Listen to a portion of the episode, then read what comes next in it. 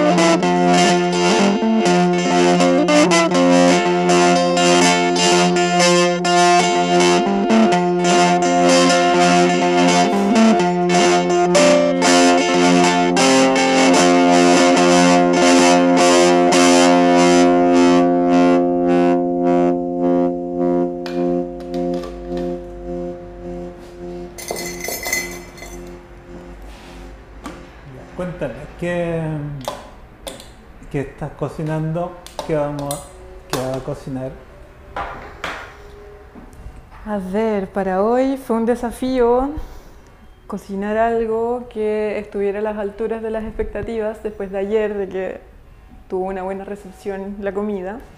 Así que hoy estoy haciendo unas papas ah, el- como estilo tibetano, no sé si realmente serán tibetanas, pero sí se llama la receta, y son básicamente unas papas que se les pone una salsita medio picante en base a ajo, jengibre, ají, tomate, súper deliciosas. Eso lo voy a acompañar con unas hamburguesitas de quinoa con lentejas, eh, un salteado de espinacas, también con un poquito de especias, una ensalada muy de temporada de tomate con albahaca, así como algo fresquito para bajarle como al picor de las papas. Y por primera vez voy a cocinar una receta que Ivo, tú me presentaste, que trajiste desde la cuarta región, que es en base a harina tostada y se llama cocho, ¿no? San- ¿Sango cocho? Sanco o sango. Sanco más aparece Ay, escrito. como- Sí. Y cuando me lo nombraste, la verdad que no tenía idea de qué se trata. Estuve tratando de investigar y encontré un como este texto como de recopilación del patrimonio gastronómico de la región de Coquimbo y aparece- aparecen varias preparaciones con harina tostada y muchas variantes de este cocho que es básicamente hari- harina tostada cocinada con un caldo que puede ser eh, solo como un sofrito, agua y que uno le va echando esta harina tostada para hacer como, yo me imagino que es como una polenta, desde como algo similar a la polenta, pero con este otro sabor de la harina tostada. Entonces, obviamente, en mi afán de investigación culinaria fue como, ok, probémoslo, qué entretenido. Así que ayer tuve el honor de poder escucharlo de la voz de una abuelita de... ¿De dónde es? ¿Andacoyo? De Andacoyo, sí. De ahí como ella hace directamente la receta. Así que voy a tratar de interpretarla con mi perfil de sabor, pero siguiendo esta misma estructura de cómo se cocina. Así que tengo unas cebollitas, tengo especias, tengo la harina tostada y espero que funcione, porque si no, bueno, tenemos hartas otras cosas Sí. para comer, pero yo creo que va a estar bueno. Sí, bueno, yo de la receta en realidad nunca la probé, pero el año pasado estuvimos con la Claudia del Fierro en Andacoyo. En esta época estuvimos, estábamos allá y conocimos, bueno, mucha gente, una de ellas la señora Vilma, y bueno, y varias, y todos hablaban de esta receta porque por la tradición minera. Y salitrera habían era bien nombrada y La señora Vilma hablaba siempre de una vecina que lo hacía. Y yo siempre quedé con la duda y ahora cuando apareció esto de que había que hacer algo en la cocina y te quise preguntar si sabía algo, antecedentes. Y... y bueno, imagínate que ayer pasé a buscar unas cosas donde mi abuela y le conté si ella había conocía una receta así. Y me quedo mirando y me dice, mm, no, como que solo había comido el ulpo, que es la versión dulce de la harina tostada también con agua tibia y azúcar. Eh, vino incluso le echan en otros lugares. Me han dicho que es bueno, no sé. Pero, mm, no sé, cuando me dijiste la receta y te lo comenté ya, pero investigué y vi cómo lo hacían y fue muy loco, como que ya conocía esta receta. Eh, no la he probado nunca, no la he comido aún, eh, pero no sé, como una memoria ancestral, quizás, quizás en otra vida yo preparaba cocho y hoy me voy a reencontrar con esta receta, no lo sé, vamos a probar hoy día a ver qué tal queda. Eh, así que bacán, es un honor para mí poder rescatar como tradiciones ya olvidadas un poco de nuestros ingredientes como tan mal vistos a día de hoy, pero que fueron la base de la alimentación de nuestros ancestros, de que comían lo que había disponible y hacer lo máximo posible con muy poquitos ingredientes. Entonces, imagínate que del trigo sacaban un montón de preparaciones y entre ellos la harina tostada en distintos remix, digamos. Eh, una de esas como la que vamos a almorzar hoy día. Así que bacán, estoy entusiasmada. ¿Te parece si escuchamos un poco el material que de ayer que pudimos contactar al final a la señora Vilma? Eso, escuchémosla para así no equivocarme ahora al que voy a empezar a prepararla. Ya.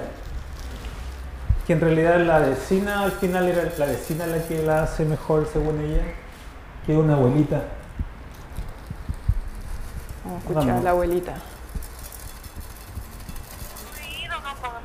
Mi hija no me vino a ver. Ah, la del coche sango. Sí. Ah, ya. Eh, ahí sí que me es difícil, que yo no lo sé hacer, por lado se lo sabe hacer una abuelita acá al lado de la casa no. Ah, su vecina la que lo sabe hacer. Claro, pues yo no lo no, no sé hacer, pero solamente viene y yo lo hago a la manera mía, le echo el agüita que hierve el agua, le echo el ajito picado, y viene, llegó y de ahí le echo oreganito y de ahí le echo la harinita. Y después le, al, al, final eh, un poco de aceite con ají color, pero eso se lo echo encima ya cuando ya está listo ya. ¿Ya queda como un puré así primero? Claro, queda como un puré. ¿Y después eso se pone en el sartén entonces? Claro, el sartén. Ya. Y después le echo un bistequito usted. Así que, hijo. Yo de esa manera no me hace de cosas sango, pero la vecina al lado lo hace rico, pero yo le he visto que lo hace así, po. le queda así a ella. Pero decían que la otra vez que lo hacía con cebolla también, ¿o no? Después cuando... Sí, pues le echa cebollita, le echa cebollita eh, picancia en el agua. Pues. Le, cuando el agua está hirviendo le echo el ají, el ajo que diga, y algunas personas le echan ají también, pues. Y miren, Claro, y le echo la cebollita así en cuadritos bien picaditos así, o a veces se lo echan frito también, pues. Tiene de distintas maneras de hacerlo, frita y, y así, pues. y, y se empieza a secar entonces como a un... Claro, usted tiene que irlo viendo a medida que se va, que le va echando la harina, se va secando, se va secando, cuando no se, que no se seque mucho. Pues. ¿Mm? pero voy a ver si está la abuela ahí, le voy a preguntar mejor, ¿ya? Para que esté que, más, más tranquilo usted. Ya. Que salga por la radio, aquí está la abuela, aquí está. Ah, está con ella. Eh, sí. Oiga, Denny, ¿cómo hacen cosas algo usted? Les va a darle el caldo, pues el caldito que con tanta agua que lo hace, ¿eh? De todo lo que le eche usted. Cebollita, picar, montecito. Pues yo le echo ajo, le echo comino, le echo de todo. Y la colorcita.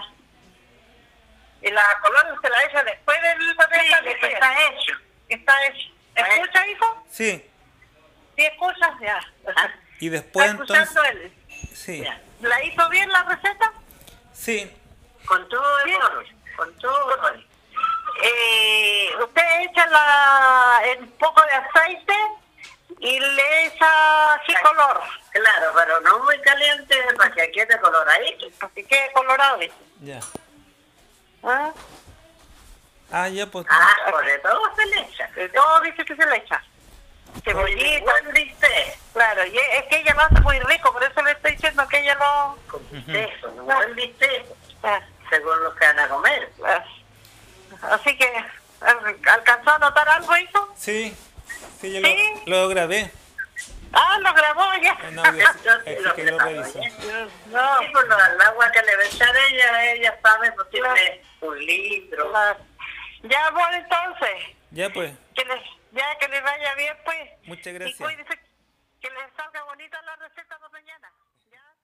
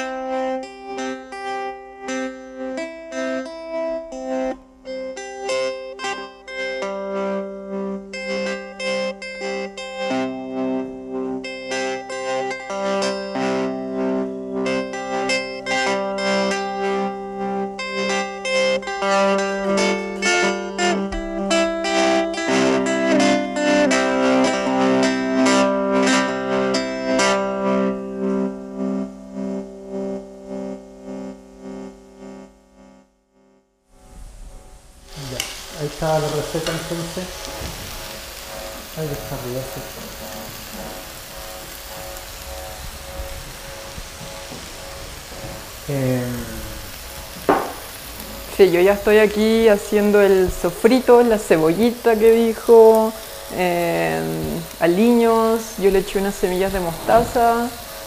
Como la salsa de las papas tiene tanto ajo, dije ya voy a bajarle un poco el ajo para esta receta y ahora le voy a echar el agua. Dijo que había que echarle agüita para todo lo que uno le vaya a cocinar. Hicimos de nuestro caldito para poder después echarle la harinita.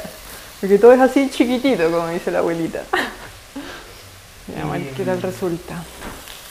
Y entonces, ah, yo te había preguntado,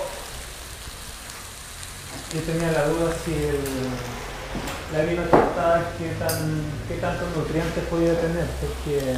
Ah, sí. Sí, es igual que comer pan o fideos, así puede ser mejor. Mira, la verdad no tengo idea de los datos duros. Así como de intuición de lo que se me ocurre que podría ser, de por qué está esta tradición de tostar la harina para consumirla, es que mm, ya al cocinar el grano del trigo ya se hace un poco más digerible. Hay que pensar de que una semilla de trigo dura, uno no, o sea, te la puedes comer, pero va a salir intacta. Entonces, la gracia de hacer la harina y después hornearla, o incluso hoy día que se hace masa madre o cosas así, tiene que ver con poder procesar las estructuras complejas del grano de la harina eh, para que nuestro cuerpo pueda asimilarlo. Entonces yo me imagino que tostar la harina tiene que ver con eso con poder como modificar las estructuras que hacen la proteína del gluten y todas las, como la estructura de... ¿Me escucho? Se está bajando el volumen parece. ¿Será algo de mi micrófono? Pero igual se escucha. Ah, ya. Entonces, yo imagino que tiene que ver con eso, como, como nuestros antepasados descubrieron hacer, eh, transformar los ingredientes para que sean más digeribles. No sé qué habrá pasado. A ver. ¿me se escucha mejor, parece. ¿Sí? Ya. No. Bueno, ahora tenemos lo que mm, todavía he encontrado algo también en el libro Patrimonio Alimentario de Chile, Productos y Preparaciones de la región de Coquimbo, de Sonia Montesinos y Alejandra Alvear. Aquí la Martina de este libro encontró eh, algo sobre la harina tostada en general y su distinto uso. Bueno, ahí deben salir los datos duros, obvio. eh, sí, o sea, es un poco más general. Entonces, ¿dónde están? Aquí. Está en la parte de harina tostada. Entonces, eh, la harina tostada se puede consumir en preparaciones saladas y dulces, frías o calientes, y se usa también para espolvorear higos. La técnica casera de preparación de prepararla consiste en recalentar el trigo en una callana, tiesto de greda entre paréntesis, que contiene cierta cantidad de arena, puesto que el fuego, el trigo tostado, se cierne en un arnero de hojalata perforado con agujeros finos que escurren la arena y retiran los granos. Molidos en la piedra, se obtiene una harina ligeramente dorada. Esta cita es de Iribarren 1984, página 112. Versiones contemporáneas relatan así el proceso de factura. Primero se parte con la trilla del trigo. Cuando sacamos el trigo lo, lo tostamos en una callana, que era una especie de cuadro de zinc. Lo tostábamos y después lo, lo molíamos y teníamos la harina tostada. Marisa Cortés de Montepatria. Después vienen algunas recetas. Eh, uno, cocho. Cocho solo lo ponen acá. Esta harina es la base de una preparación emblemática de la región. El cocho cuya gravitación es tal que el lenguaje coloquial ha dicho como este es como cocho, que se dice cuando alguien tiene, alguien bien espeso. ¿Cómo sería alguien bien espeso? Alguien, no, que alguien viene espeso. Bueno, Eso dice Mariana Alcallega de la Serena. Asimismo, la harina tostada es fundamental para agregar a la malta con huevo, una bebida que sigue siendo popular en la región. Ofelina Guerrero de Los Choros. Otro carácter del cocho queda implicado en Iribarren, para, para quien es comida frecuente entre pastores y arrieros, en la que intervienen harina tostada, harina con abejones, sal, grasa, cebolla, guisando el producto a fuego vivo. Del mismo modo, en la zona de Tongoy, este plato formó parte del sistema culinario. Lo hacíamos de forma casera y viajaban los viejos hasta Valle para comprar trigo, el que tostaban y molían en las casas para después hacer el cocho. Benjamín Cortés y Rodrigo Muñoz de Tongoy. Eh, el cocho que, de acuerdo con Paola Díaz de Montepatria, puede ser preparado con cualquier tipo de harina. El cocho era para el desayuno, era una mezcla de, por ejemplo, harina de abejón, que hacían un sofrito de cebolla, aliño, ajicolor, un poco de manteca, de esta misma manteca que se producía de cerdo, y le agregaban esas harinas, que podían ser de abejón, de harina tostada, lo hacían salados y quedaban como un guiso más líquido. Aquí salen unas versiones del zanco. Se usa mucho para el desayuno, sobre todo el día domingo. Usted pica carnecita de lo que tenga y la fríe con la cebolla. Cuando está listo le pone agua al sartén y le va poniendo harina tostada para que espese. Lo alinea con sal y puede colocarle un huevo frito encima. Con este desayuno ya las personas tienen un buen ánimo y no se quedan dormidas. Julio Rojas de Ovalle. Versión 2. Se freían las cebollas bien fritas con grasa de cabra y la condimentaban y le ponían harina tostada. Eso se acompañaba con huevo, con bistec si quiere, o si no, así nomás. Guillermo Morales de los Choros. Y la última versión se comía al desayuno, ese se prepara con agüita, con aceite, todo se cose con cebollitas fritas a la pluma en el sartén y se guisan. Se le pone ají de color al final. Norma Valenzuela de Alcoy. Ya. Y bueno, lo otro que escuchamos en la grabación, que la señora, la vecina la señora Vilma hablaba de los montes y le ponía montes. Y tú mm, también, no sé si lo usaste para para la otra parte de la receta, no sé. O sea, primero, cuando ayer me explicaste lo que era monte, eh, no lo había escuchado y lo encontré muy lindo y muy lógico como referirse a las malezas como monte, claro, las hierbitas silvestres. Y lo encontré muy hermoso que se llame monte, es muy lógico, obvio, están en el monte. Em, así que, claro, cuando me dijiste eso y me imaginaba esta preparación como medio entre puré, polenta, no sé qué va a salir, em, esta mañana me levanté temprano y salí a cosechar unas flores de de mostaza silvestre, también conocí aquí como yuyo, que es esta clásica que crece en los potreros, que es esta florcita amarilla chiquitita, que es maleza, o sea, aquí en los potreros echan herbicida, pero todo eso es comestible. Claro, el ganado no se lo come porque igual como es brásica, es de la familia de las mostazas, es súper fuerte, em, pero para nosotros es rico, con eso podéis hacer unos aderezos, te los podéis comer las flores directas, se puede hacer como un wasabi silvestre con esas flores machacándolas con vinagre y qué sé yo. Mm. Entonces coseché unas poquitas flores para decorar nuestro plato, nuestro pocho. ¿Y pero de dónde que son las flores? De brásica negra creo que se llama. Bueno, es mostaza salvaje, que es la típica, es como... Es como una, como, a ver, ¿cómo voy a explicarlo? Las brásicas son las que tienen el, la flor así como la manzanilla. No, son unas flores más chiquitas, como amarillo flúor y que tienen cuatro pétalos cada flor, como una crucecita.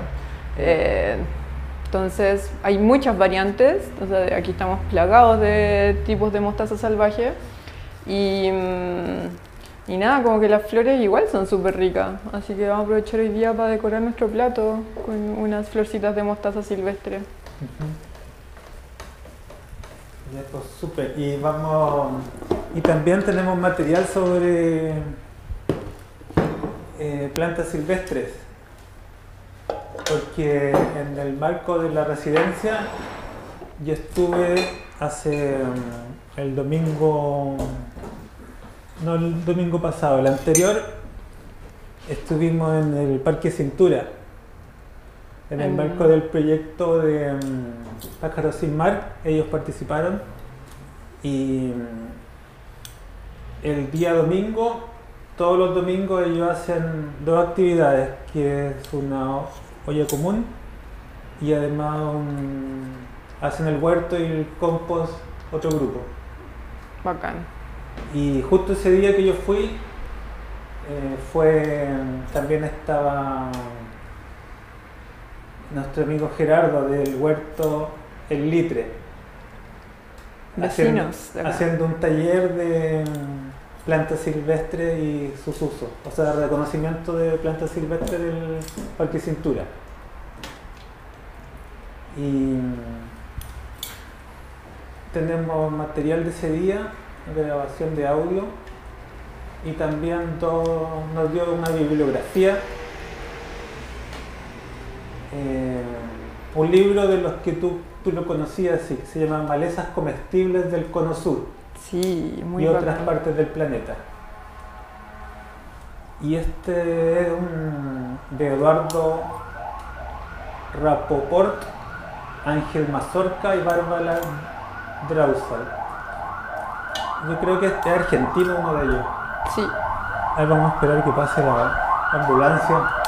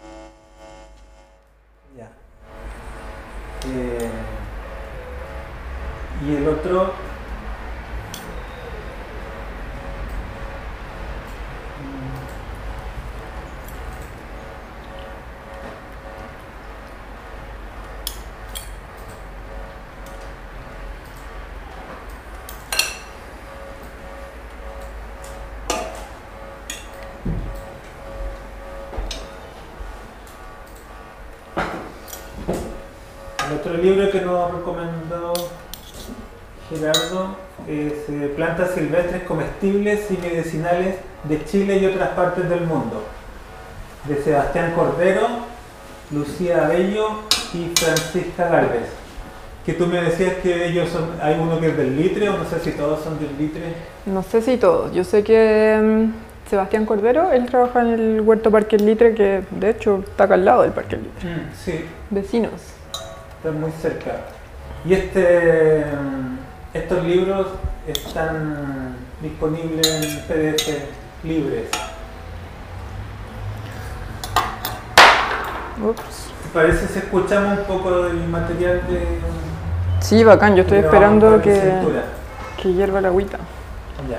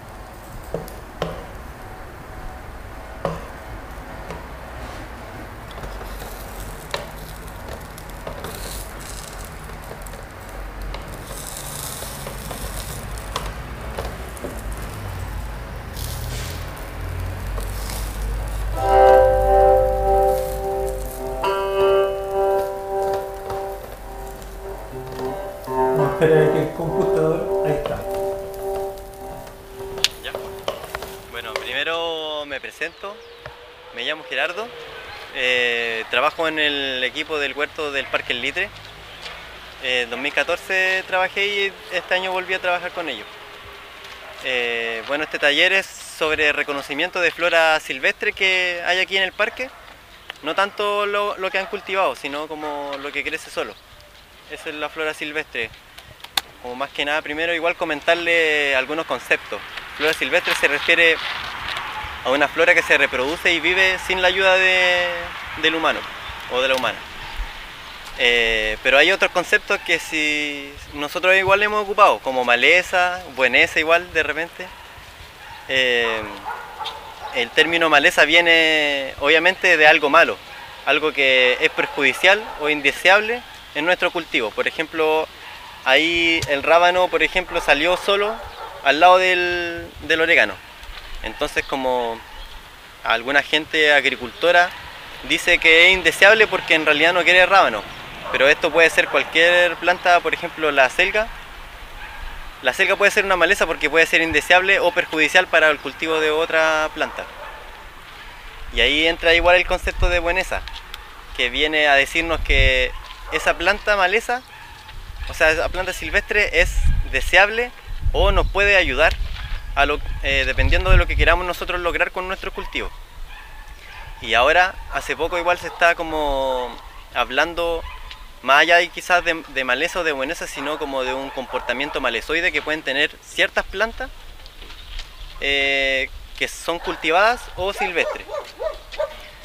Eh, ot- otra vez el ejemplo de la selga, que la selga igual puede tener un comportamiento malezoide, pero no necesariamente es una planta silvestre que va a crecer sin la ayuda de nosotros, sino que nosotros igual la podemos sembrar. Eh, entonces esta planta silvestre, yo le puse el, nombre al taller de usos tradicionales y agroecológicos porque son muchos los beneficios que nos puede dar esta planta. Empezando por los usos, que pueden ser alimenticios primeramente, eh, medicinales, pueden ser tintorios, es decir, para pintar o para teñir tejidos o hasta pintura a veces. Pueden ser también madereros, es decir, para leña o para madera para construir. O también pueden ser eh, como ceremoniales o psico- psicotrópicos que se les dice. Y además de todos estos usos que nosotros eh, podemos obtener de estas plantas silvestres también nos pueden acompañar en, lo que es la agroecología. Por eso ahí están los usos agroecológicos. Eh, antes de seguir hablando de la agroecología, quiero como que me cuenten un poco qué entienden ustedes por, agroecología. ¿Alguien se me puede decir qué entiende por agroecología? Agroecología es la producción de plantas, verduras, flores, alimentos, a través de procesos eh, naturales. Como una diversidad de propuestas agrícolas. Sí, tiene que ver igual con, lo holístico que se le dice. No, no, hay una sola agroecología, pues hay varias. Hay muchas. Que no ocupan pesticidas, algunas plantean la regeneración ecosistémica y otras voladas como amables con la naturaleza. Sí, pues. Hay varias propuestas que hay, como tú dijiste, eh, varían en varios tipos de agroecología. Eh, pero es importante, esto lo que dijiste es como de la diversidad, porque eh, agroecología, si, si bien la palabra igual nos dice como lo que más o menos me dijeron ustedes, eh, que viene de agro, de la agricultura, de cultivar alimento, comida, medicina, lo que sea, y de ecología, de lo que tú y de los procesos ecológicos que suceden en el, medio ambiente, en la naturaleza. Eh, pero estos procesos siempre ocurren con la diversidad, de lo que tú mencionabas. Y por lo mismo hay, hay varias diversidad de agroecologías.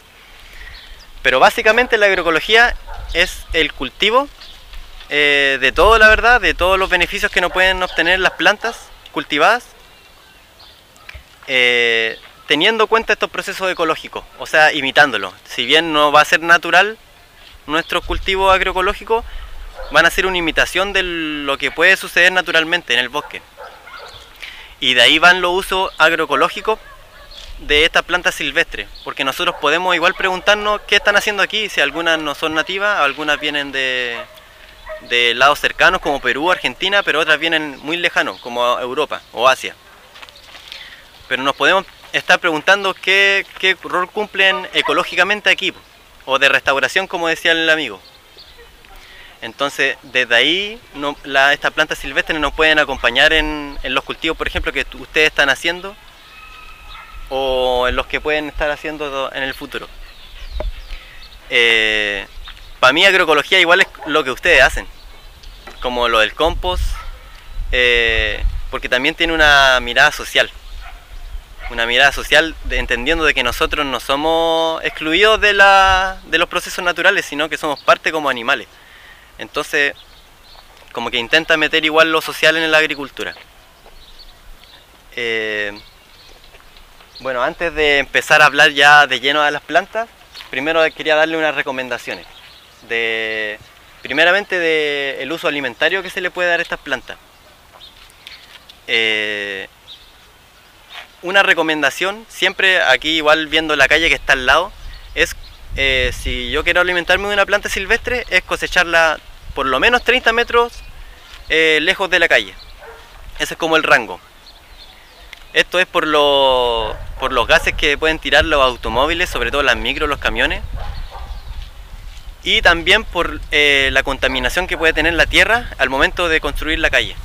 Que pueden ser metales pesados, hay varias sustancias nitrogenadas que absorben algunas plantas que vamos a ver después, que son algunas que la absorben y esto no puede ser perjudicial para nuestra salud. Entonces siempre se recomienda un rango de 30 metros mínimo de las calles y ya de las carreteras 50 metros por lo menos, es donde circula más camiones y todo eso.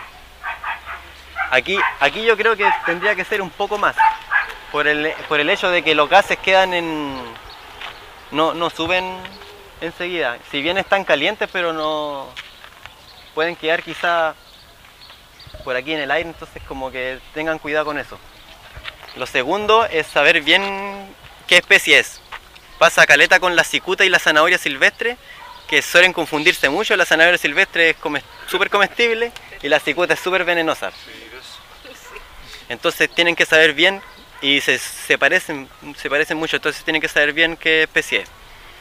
La otra recomendación es ver las aguas, que no crezcan cerca de cursos que pueden estar contaminados, como por ejemplo, eh, yo no he visto las aguas de abajo, pero me imagino que igual pueden estar contaminados con algún desagüe o algo así, entonces ahí igual hay que tener cuidado con los cursos de agua. Y lo otro también es que algunas plantas, si bien pueden ser comestibles, hay un rango de toxicidad que tienen. Solo algunas. O también otras no pueden consumir la gente, mujeres que estén embarazadas o, o niños de cierta edad tampoco. Esas serían como las recomendaciones. Eh, lo otro también que quería comentar antes de que veamos las plantas es que yo quizás me voy a enfocar en un solo uso de cada planta, pero no es, no es que tenga, tenga solo ese uso. Los usos pueden ser variados y hasta desconocidos que aún no, no, hemos, no hemos podido descubrir. Entonces quizás me voy a concentrar en, en algunos usos y, ir cambiándolo dependiendo de las plantas. Eh, bueno, parto al, al, tiro con esta, con el crisantemo manzanillón que le conocen. ¿Cómo la conocen ustedes? ¿Con qué nombre? Manzanillón. Manzanillón, manzanillón ya. Igual yo les voy a preguntar eh, con cada planta porque es importante, de repente los nombres comunes pueden, pu pueden variar mucho, pueden tener 20 nombres comunes y en cada región por lo menos de Chile le pueden decir de una manera. Pasa, una duda? ¿El blanco es el mismo que el amarillo o son distintos? Son la misma especie, ah, pero eh, son di diferentes plantas. Cada planta como que desarrolla un color propio. Pasa también con la capuchina, que esta es la flor roja que pues, también puede ser amarilla. Eh, eso, si tienen duda igual me interrumpen al tiro y yo se las contesto. Eh, hablaba de los nombres comunes, que es importante igual que nos digamos los nombres comunes, como conocemos algunas plantas, porque pueden ser muchos. Pasa con el michay y el calafate, que hay muchas especies de michay y calafate nativas de Chile, son como 20. Y en cada región le dicen michay a una y calafate a otra. Entonces, en el fondo, el michay y calafate es lo mismo. Lo que importa son las especies y aquí igual entra la importancia del nombre científico de la planta. Porque con el nombre científico de la planta nosotros podemos buscar información más que nada académica, de los usos, de, de cuáles son las variedades. Quizás algunas especies como las pasifloras no son todas medicinales y ahí quizás buscar el nombre científico de la pasiflora, que son como 200 pasifloras. Entonces ahí es importante buscar el nombre específico y, y saberlo. El nombre científico del manzanillón es Chrysanthemum coronarium y es de la familia de las asteráceas. Eh, no quiero entrar mucho en la familia botánica, pero es importante que mencionar que es de la familia de las asteráceas porque es la familia más numerosa de plantas. Son estas típicas que tienen estas flores con centrales, que en el fondo es una inflorescencia porque las flores son muy chiquititas y tienen estas flores liguladas que se llaman, que son como los pétalos, que uno les dice que son los pétalos. El girasol también es de las asteráceas, si pueden ver que son súper parecidas. La manzanilla es de las asteráceas, la caléndula. ¿Como flores dentro de flores? Sí, son como flores isomórficas se llama, porque tienen como igual medida en, en, desde un punto. Es como que viene de las matemáticas los isomorfos. Pero son estas flores que son como así con pétalos. Eh, ¿Me pueden decir alguna asteracia que se acuerden? La caléndula, el girasol, que tengan estas flores. Para que la relacionen ustedes. Manzanillo. El manzanillón. Es que hay varios manzanillones igual, pues. Hay caleta. Mm. Sí, pues el crisantemo también. Este es una especie de crisantemo, de género crisantemum coronarium por, por el hecho de tener esta como corona de flores.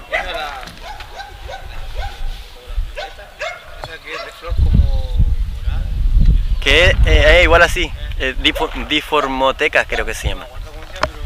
Pero claro, también son de las asteráceas. Y lo importante, o sea, lo importante que tienen las flores de asteráceas es que como tú veías ahí, atraen a varios insectos. Atraen muchos insectos siempre. Entonces ese es igual ese es, una, es un uso agroecológico igual que ustedes le pueden dar a la maleza. Incluso pueden sembrar maleza para tener, llamar a polinizadores, llamar a insectos. Y como vemos aquí, es, hay harta chinita y moscas florícolas también, de todo. Entonces, ese uso igual agroecológico tiene muy bueno, bastante bueno. Y además es comestible. ¿Han comido ustedes esta planta, no? Uh, no. Pero hay muchas, hay muchas acá en Valparaíso en general. Ya. Yo he comido plantas se amarga. Si ¿Están quieren, crudas? Si Ah. quieren igual, o sea, yo le, yo le hablé como de esta distancia, pero igual yo como de cerca de repente, así como para probarla. Sí. Eh, también Come se... el pétalo. Sí, el pétalo este. Ah, la coronaria. Ah, Este. la corona. Yo lo cosecho así como de a poquito nomás. Claro, y esto lo bueno que no, no muere la flor. O sea, muere solo una flor. Ahí igual se- les voy a pasar una para que la vean. Mueren los pétalos. Claro, adentro, como decís tú, tiene más flores, muy pequeñitas. Claro, este es una flor. Este pétalo, sí, eh, nosotros le decimos pétalo, pero en el fondo es, es una flor. Mira, se las voy a pasar para que la vean. La flor está ahí adentrito. No se ve muy... Ya. El, e- ese servicio eco- eco- ecosistémico, como tú decías, es como lo que yo le hablo de los usos agroecológicos. Ah. Como cómo puede ser ocupada con lo que ustedes hacen. Porque si bien esta planta es introducida, tiene como interacciones con, con demás seres vivos, como interacción ecológica. Pero como que están más estudiadas las especies nativas como con respecto a esas funciones ecológicas. Eh, yo les mencionaba que esta llama, en realidad en, en general las teráceas llaman a, a muchos polinizadores. No sé si tanto abejas, esas tienen como otro uso, el, el homelífero que se les dice, que llama abejas, como el quillay por ejemplo. Pero, pero sí llama a polinizadores, a chinitas, a moscas, a avispas nativas incluso. Sirve de barrera igual Eh, no, no sirve ni, no de barrera, ni, ni de cortafuego, porque se prenda el tiro, ni tampoco produce mucha biomasa, que también es otro uso. Que, por ejemplo, Si una plaga. quiere atacar a esta, pues primero va a atacar a ella, ¿o no? A eso me refiero. Eh, no, sí ese, ese es un uso, pero esta planta no, no tiene ese uso. Lo que tiene que el uso de la caléndula también es que llama a polinizadores que se comen esas plagas. Ese es como el, el uso que, que puede tener. Eh, el otro uso que me, ustedes me comentan es, son de las plantas aromáticas, que son fuertes. Entonces como que tienen un efecto alelopático que se le dice, que aleja un poco estas pestes por el olor, el olor fuerte, como por ejemplo el orégano. Y en general todas la- las plantas de la familia de las lamiáceas, como el orégano, el romero, la lavanda, todas esas como aromáticas. Eh, ese sería como el uso, más o menos. Comestible y, y, y atra- atractora de, de insectos. Yo les decía que en agosto hasta septiembre más o menos es la época de cosecha de la ensalada. Ya cuando florece se, se vuelve amarga. Quizás por eso igual muchos de nosotros hemos comido y, y la hemos encontrado amarga porque quizás no es el periodo de, de, de cosecha. Es como entre julio y septiembre más o menos, cuando aún, aún, cuando aún ni siquiera tiene este, este como es la flor cerrada. Que es difícil reconocerla igual. Sí, pero eh, como que la, la reconocen por la hojita esta. Y tomársela en agüita se puede, porque lo que uno de la séptima eh, y allá eh, a veces yo confundía, sacaba manzanillas en vez de manzanilla, pero mi mamá me decía que era venenoso, como que era malo. Siempre crecí Ya. creyendo que era malo. Sí. Igual- ¿Puedo usarlo como para tomar agua igual? Sí, po. ¿Como la manzanilla? sí, sí tiene algunas propiedades medicinales, pero es verdad también que es malo. Porque la manzanilla, la flor que tiene, lo, lo que tiene la manzanilla, que no tienen los demás manzanillones, que son las que, son, que se parecen, es que es dulce. En cambio este es amargo. Por eso, por eso mismo se come, se consume solo la, la flor ligulada, o sea, la flor externa. No las flores que están adentro, porque si uno se come las flores que están adentro, esta por ejemplo que les dejé, permiso. Este es muy amargo. Por eso manzanillón. O, o le dicen amargaza a veces. Amargazón. Pero las propiedades son las mismas que la manzanilla. Sí, sí, las propiedades son las mismas, solamente que es un poco más fuerte. Entonces, desde ese lado es malo, pero no es que sea venenoso. No es venenoso. De hecho, eh, toda la planta aún sigue siendo comestible, solamente que de gusto no es tan bueno. Por eso, por eso les recordaba, la cosecha en agosto, septiembre. Eh, ¿Por qué yo les menciono lo de las familias botánicas? Porque eh, nos sirve mucho el momento de identificar de qué familia es la planta y de ahí ya tenemos la mitad de la tarea, la mitad de la tarea así lista. Y uno se va al tiro a la flor para saber de qué familia es. si ven aquí la flor es muy chiquitita, voy a sacar un- algunas, permiso.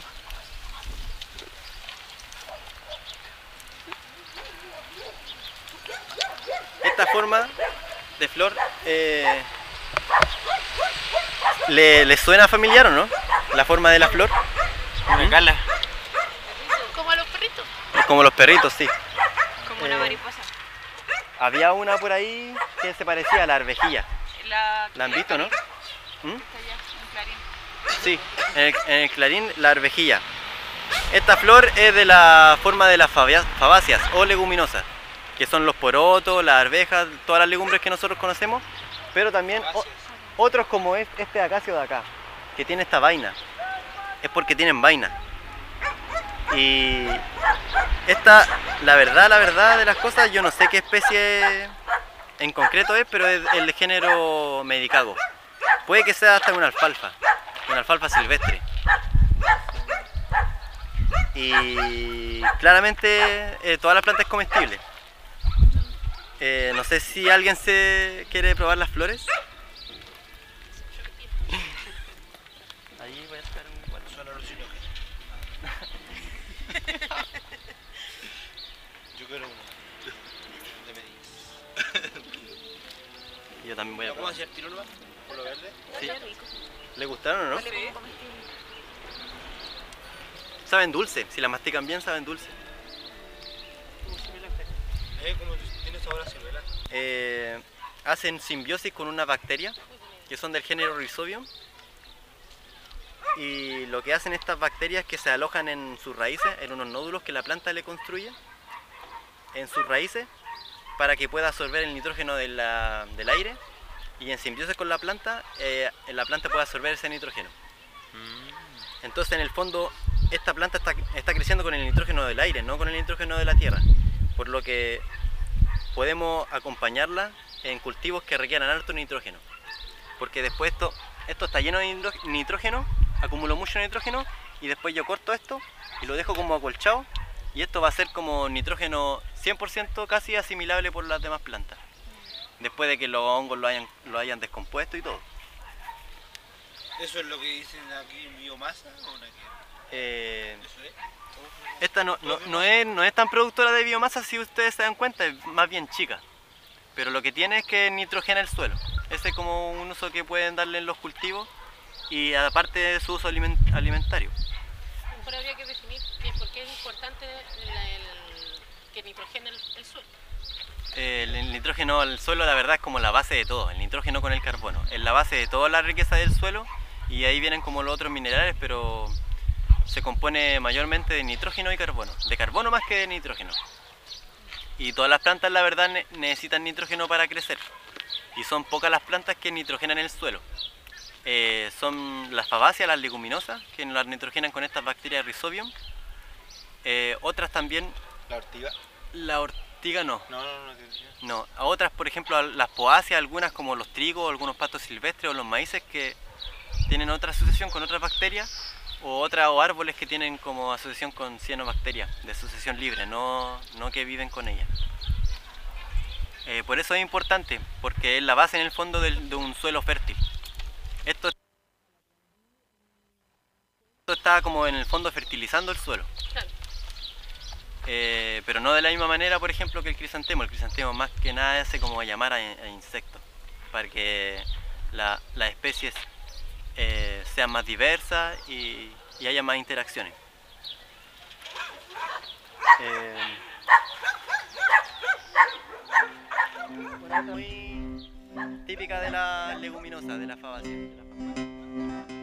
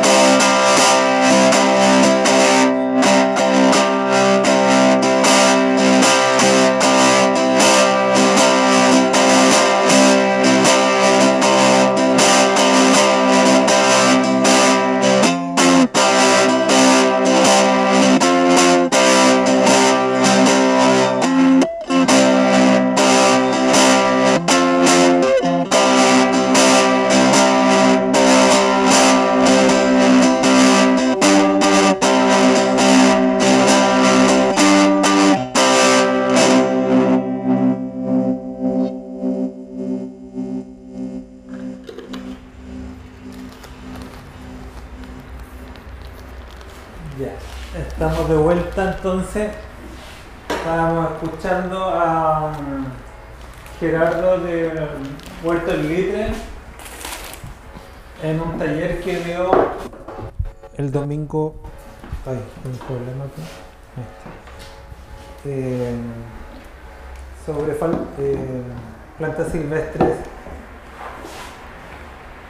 en el Parque Cintura.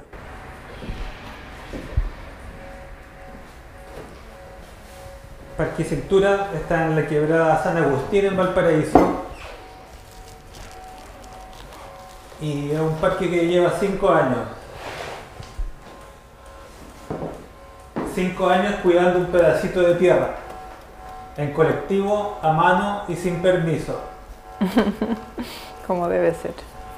Eh, para quienes están en Valparaíso, quiero pasar el aviso también de que este sábado eh, los amigos del Parque Cintura realizan una mm, eh, cocinan y venta de comida todos los sábados eh, para recaudar fondos para la agrupación y para pagar el arriendo también, porque la sede pagan arriendo de sede y cuentas. Y también va, va a haber un una tocata beneficio. Así que los que puedan ir este sábado a la hora de almuerzo más o menos. ahí sí se escucha mejor. El sábado a la hora de almuerzo más o menos entre 1 y 7, hasta como las 7 están. eh, no sé qué va a est- eh, va a haber el sábado, pero mm, por lo general es comida vegetariana. El sábado pasado hicieron champipletos y papas rústicas. Qué rico. Eh, bueno, ahí está el aviso y... Ah, te quería preguntar que algunas cosas sobre lo que habló Gerardo en relación al huerto y al compost, que yo no, no sé mucho en realidad, de, por ejemplo, la biomasa, a qué se refiere, y, el, y sobre el acolchado, a qué le llama acolchado. Que esas son como... ¿Me escucho? Yo no sé si me Ahí escucho. sí. Ahí sí. Em, se refiere como a estas técnicas en el huerto para aprovechar de mejor manera la humedad, sobre todo, y mantener una temperatura más estable. Ahí se habla de hacer acolchado, que es como mm, tú haces tu, tu huerta, tu cama de cultivo, plantas tus, lo que sea, tus hortalizas, tus hierbitas, etcétera, y alrededor de eso tú lo tapas con una capa de material seco, que puede ser desde chips de madera a, no sé, como cartón como picado, eh, pero lo ideal es que sea paja, paja de trigo o paja de, no sé, de potreros, que ojalá cosas sin semillas también, para que no te salgan malezas. Entonces la función que hace, por un lado, es que te mantiene la humedad, como que te hace de que el suelo no quede, la tierra, digamos, no quede expuesta al sol, entonces se mantiene como esa humedad un poco más estable en el suelo. La humedad no se evapora tan rápido, sino que queda abajo de este colchoncito y además te tapa de la luz del sol el, resto del suelo. Entonces evitas de que te salgan plantas indeseadas en tus cultivos también. Entonces como que tiene una multifunción. Y además de que le estás muy lentamente devolviendo material orgánico al suelo. Es como un compost muy lento también que se va realizando ahí. Oye, estoy haciendo el color para nuestro cocho porque si no la abuelita va a reprobar mi receta. ¿Con qué aceite lo va a hacer? Con el que tengo, aceite de oliva. Yo en verdad ahora casi todo lo cocino con aceite de oliva. ¿Y para freír es lo mismo? Para freír idealmente no, para freír idealmente puede ser un aceite de coco, que igual no me gusta comprar mucho porque uno que es caro y que lo traen de lejos. Pero puede ser un buen aceite de girasol, uno como prensado en frío. Acá el que venden es el Natura, que es bueno. Eh, ya creo que está nuestro color. Igual creo que ayer también hablamos del color en la Ah, sí. transmisión, que me da risa porque esto es como lo más, la cúspide de los aliños en Chile y es básicamente pimentón deshidratado, ¿cachai? No tiene sabor a nada, es solo color, literal, y como ponerle una gotita de rojo encima. Pero igual tiene un olor. Muy particular, sí. y un, un gusto. Pero imagínate, vivir en un país que se llama Chile, que en otras latitudes es un ají picante y que acá no comemos nada picante, es demasiado como... eh, bueno, creo que nos retrata fielmente como país. Ya, creo que estamos casi listos para comer, así que voy a empezar a emplatar. Ya. Están listas nuestras hamburguesitas, eh, está listo nuestro cocho que... Yo espero que esté bueno. Le vamos a mandar una foto a, a la señora Vilma y a la abuelita para mostrarle. Ya, sí, a ver si, si se parece. Sí, pues ahí, bueno, es una interpretación, así que ojalá que estemos apuntándole a, a no hacerle una afrenta a las tradiciones.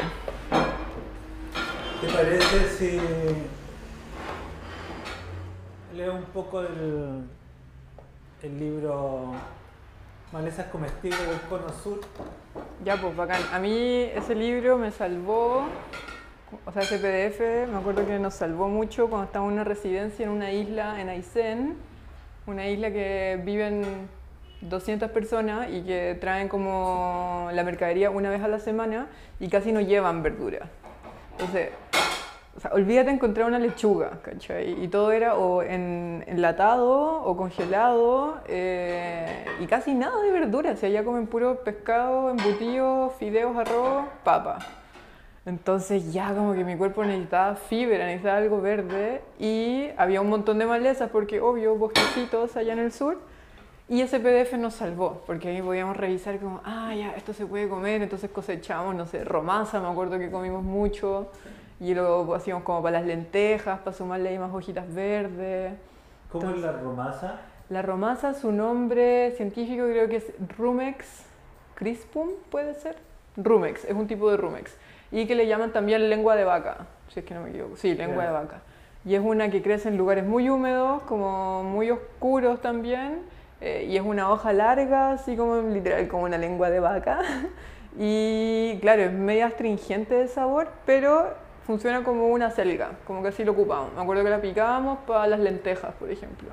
Entonces ya poder comer algo verdecito en esa isla del sur que llevamos, tuvimos semanas sin comer verduras, como te digo. Todo súper procesado. Bueno, ya yo voy a empezar a emplatar mientras escuchamos. Ya. Eh, bueno, como les decía, está para descargar libre y lo pueden. sirve para todo el cono sur también. Eh, malezas comestibles del cono sur y otras plantas del planeta. Primero hay una parte importante que, mm, que es una maleza.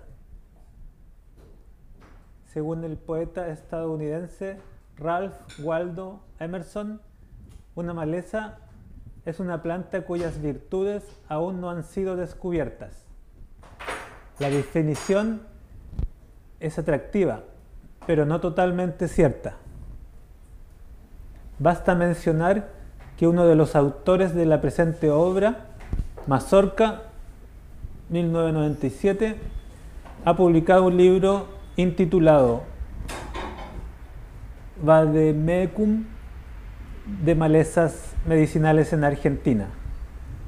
Asimismo, está la obra de Duke, 1992, Handbook of Evil o algo así. O sea, Manual de Malezas Comestibles. Hay también malezas tintorias, malezas forrajeras, las que poseen fibras industriales o maderas para carpintería o, e- o incluso hay orna- ornamentales, pero algunos agricultores siguen llamándolas malezas. En un libro sobre este tema, Edwin R. Spencer, 1957, considera que cualquier planta es una maleza si insiste en crecer donde el agricultor quiere que crezca otra planta. Se trata de una planta que está fuera de lugar, según el criterio de una persona, pero según un buen criterio de la naturaleza está perfectamente en su lugar. Por su parte, el diccionario de la Real Academia informa que el término viene del latín malitia de malus malo, abundancia de hierbas malas que perjudican a, los sembrados, o como aparece en Mazorca 1976, plantas que llegan a ser perjudiciales o indeseables en determinado lugar y en cierto tiempo. Los términos despectivos abundan. Mauvacies herbes en francés, infestati o herbacee hierbajos, entre paréntesis, en italiano. Herbas dañinas, dañ- dañinas en portugués. Incluso hay gente que llama malezas a la espesura de arbustos, zarzas y hasta el bosque mismo, si no deja caminar o cuando resulta en un impedimento para las vacas pastoreen libremente. En otras palabras, las malezas son plantas colonizadoras, cicatrizadoras de la vegetación cuando, sobrevi- cuando sobreviene algún disturbio. Si estas especies no son autóctonas, si provienen de otra región, entonces se denominan invasoras.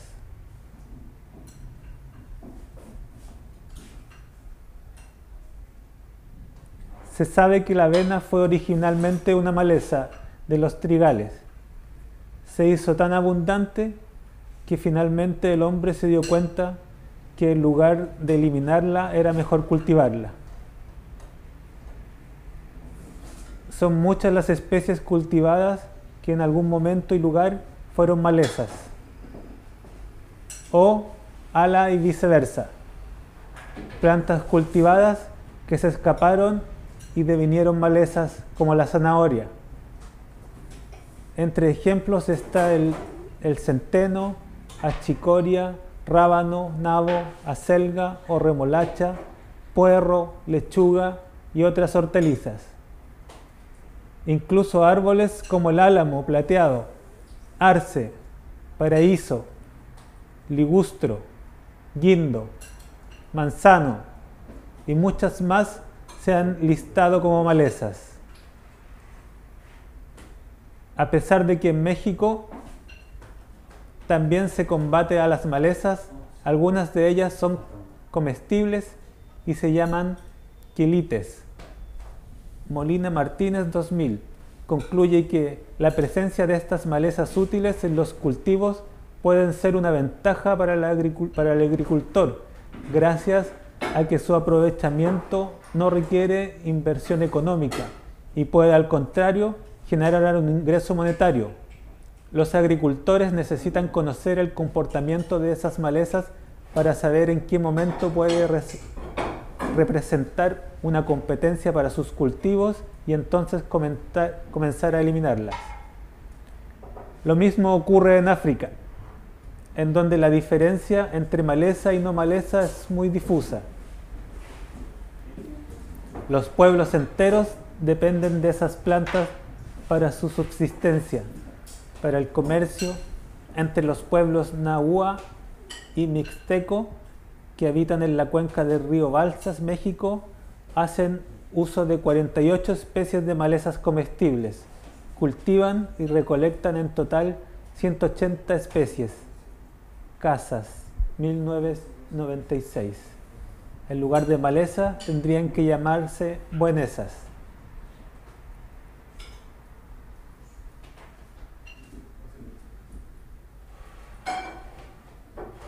En el presente libro se describen e ilustran 237 especies. Las descripciones provienen en su gran mayoría de la guía descriptiva de malezas del Cono Sur, Mazorca 1994. De estas 237 especies, el 60% son introducidas, exóticas o foráneas, y han llegado principalmente de Eurasia. De las restantes nativas, 92 especies, 53 se han exportado y son invasoras en otros continentes. En resumidas cuentas, el 83% de las especies que se ilustran en este, en este manual se encuentran en nuestra región y el viejo mundo y en el viejo mundo. De ahí el subtítulo de la tapa. Ellas representan menos de la mitad de una lista que tenemos y esperamos completar para una futura segunda entrega.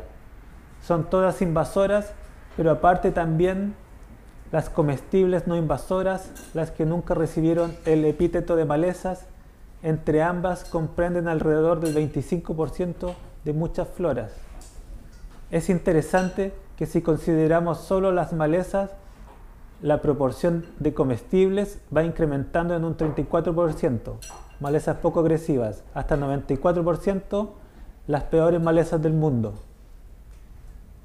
A medida que hacen más agresivas, no solo incrementan la probabilidad que sean comestibles, sino también de que tengan más amplia distribución geográfica. Las malezas no comestibles ocupan en promedio 10,5 países, mientras que las malezas comestibles 29,5 países. El hombre ha sido el principal dispensor de las malezas, pero prefiero las que lo, las que lo nutrían hecho que no se da en el presente ni en la historia cercana, salvo casos aislados como los puritanos ingleses que llevaron adrede a a América semillas de diente de león. Todo apunta a que las primeras malezas las generó el hombre en una relación en apariencia coevolutiva desde antes de la invención de la agricultura. Rapport y Wangua, 2007.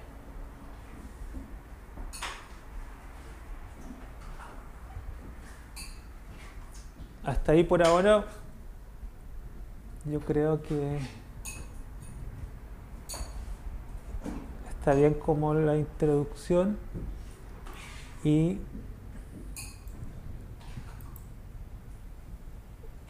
tenemos otro también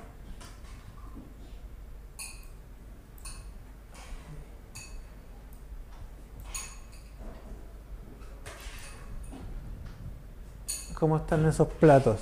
Coloridos están. Estoy echando las espinaquitas salteadas y yo le voy a echar las malezas o buenesas o plantas silvestres, como que también cortémosla con el binario de querer encasillar todo si es bueno o malo. Son plantas y ya. Y somos nosotros los que queremos decir, ah, esto es bueno, me sirve o no es bueno, entonces es malo, una maleza. Sí, yo no había escuchado lo de Bonesa. Sí, es como una reivindicación de las plantitas silvestres. Pero nada, esas son proyecciones humanas que queremos encasillarlo todo en un binario bueno malo, blanco negro, sí, no.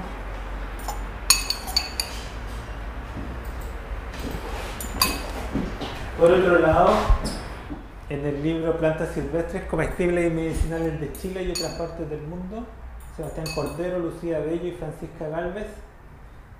Eh, hay una parte que es importante de, de reconocimiento para no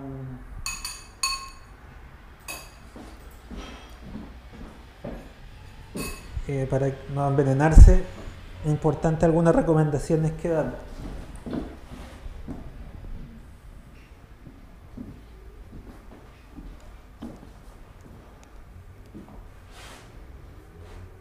Eh, a ese le falta eso y hamburguesas. Criterios universales de la identificación de plantas silvestres comestibles. Esto es importante yo creo. Se estima que en el mundo existen entre 27.000 y 67.000 especies de plantas comestibles. En Chile hemos estimado un total de 781 especies, cifra que sigue en continuo aumento a medida que se incrementa el número de investigaciones etnobotánicas.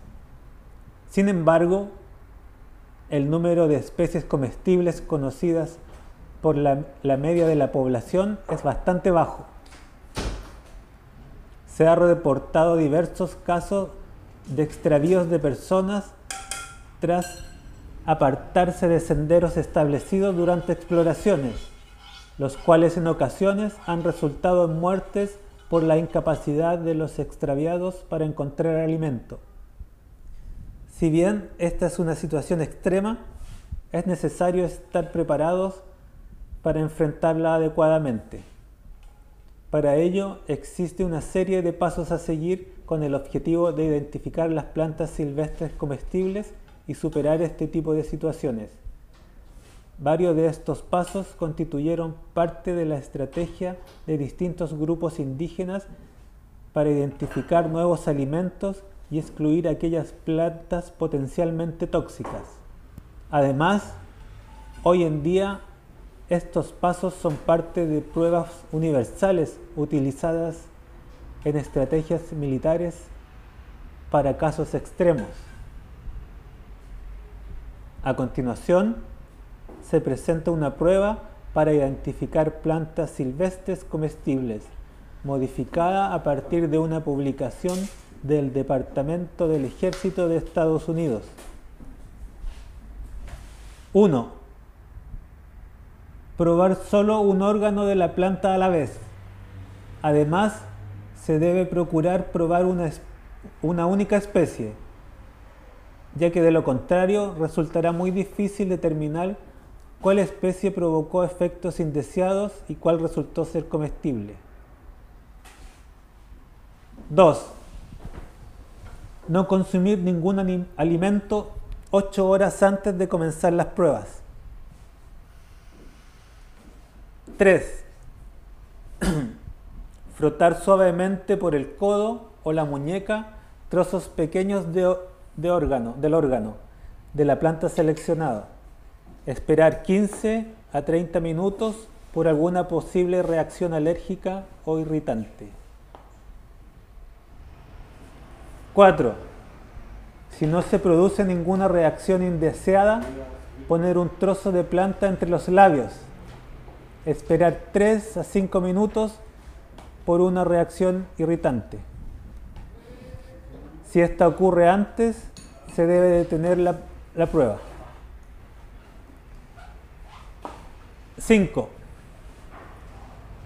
Si no se produce ninguna reacción indeseada, poner un trozo de la planta en la lengua, manteniéndola por 15 a 20 minutos. 6.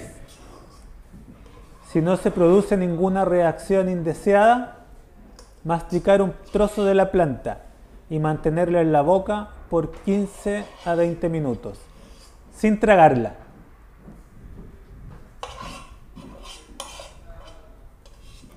7.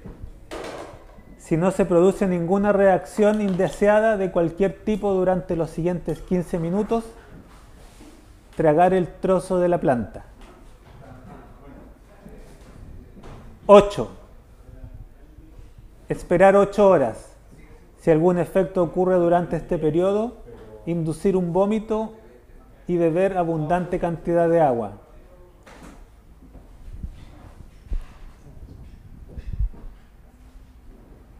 9.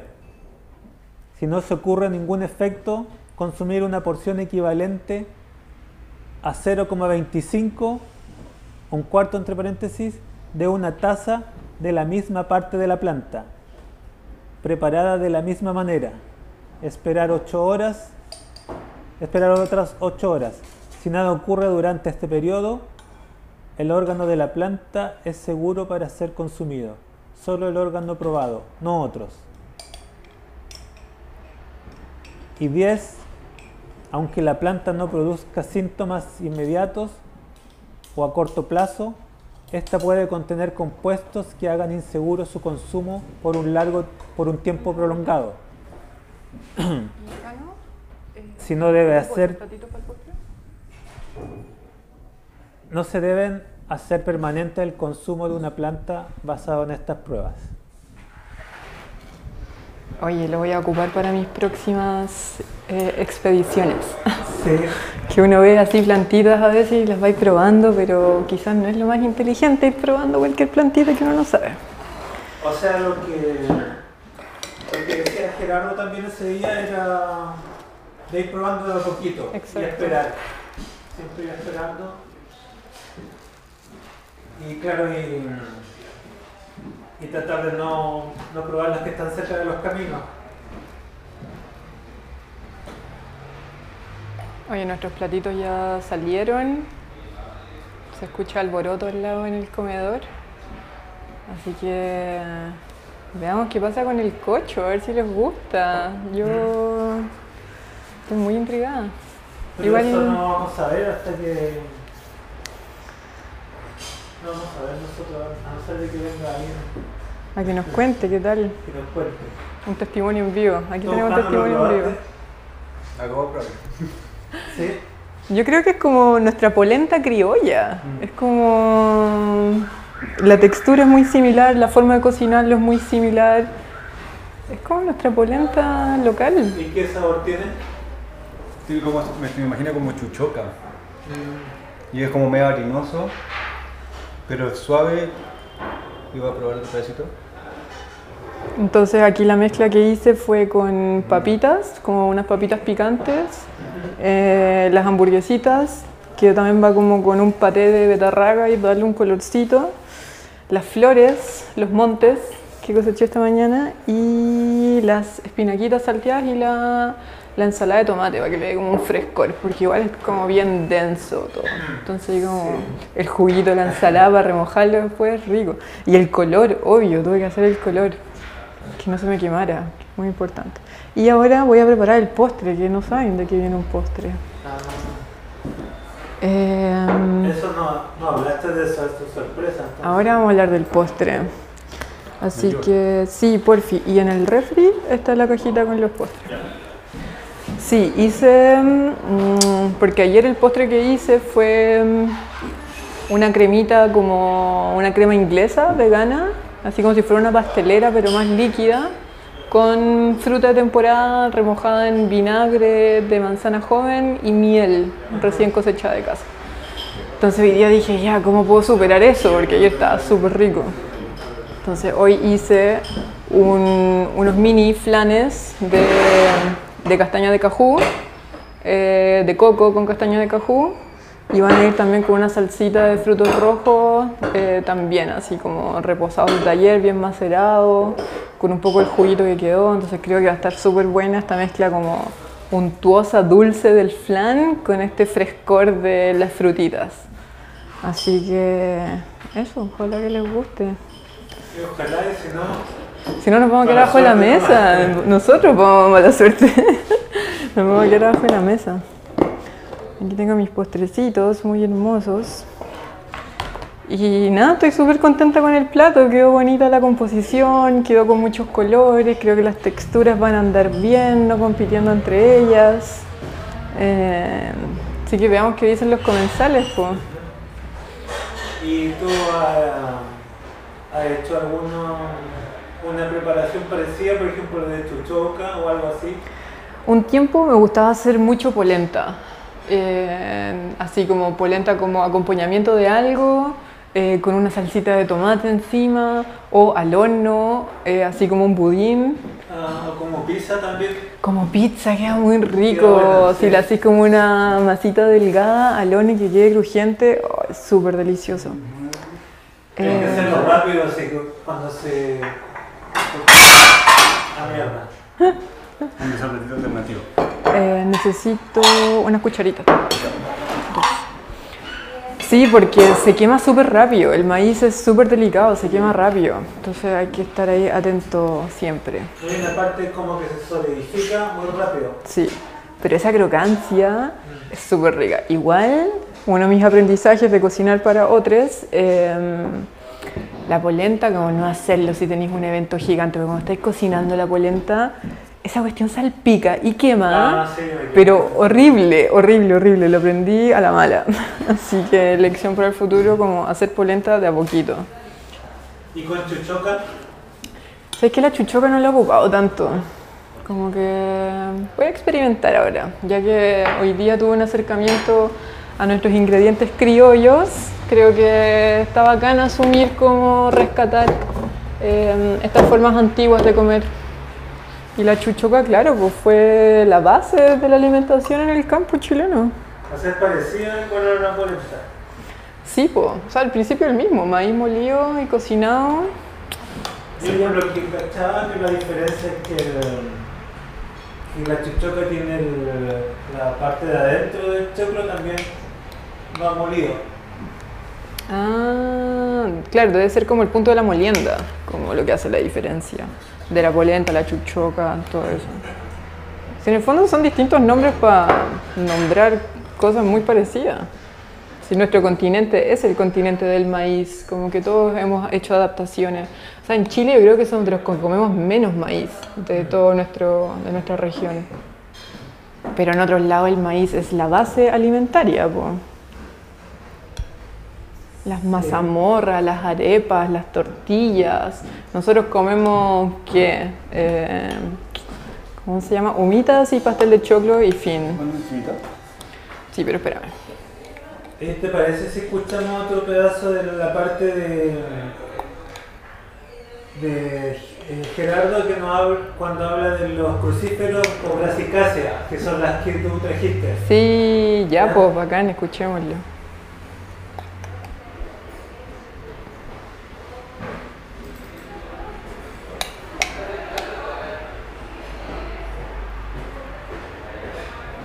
Son las crucíferas, son el coliflor, la- el brócoli, el repollo, la, la- la flor. Eso, son las crucíferas, son el coliflor, el brócoli, el repollo, las bruselas, todas estas.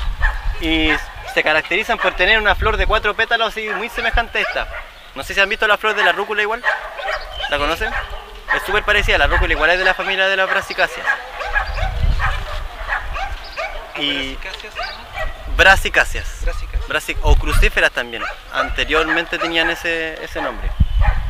Y la mayor parte de las plantas que conforman la familia de las brasicáceas son comestibles y tienen el mismo este gustito, el mismo sabor, el mismo efecto, claro. La misma bola. Ah, Sí, pues le falta limoncito, sal y todo. Efecto biogás. El efecto de ese. Y bueno, por lo mismo, eh, son igual un poco difíciles de digestión, por lo que siempre se hacen fermentados. Con eh, si bien el, el repollo sirve para hacer chucrut, con cualquier brasicácea yo puedo ser fermentado. Las hojas de brócoli, el rabanito. Mm, está bueno saberlo. Porque esta se produce de una manera así bastante... Bastante, sí, sí. sí. Te llena los Sí. cerros. Y bueno, la parte comestible de esta planta es, es toda la planta.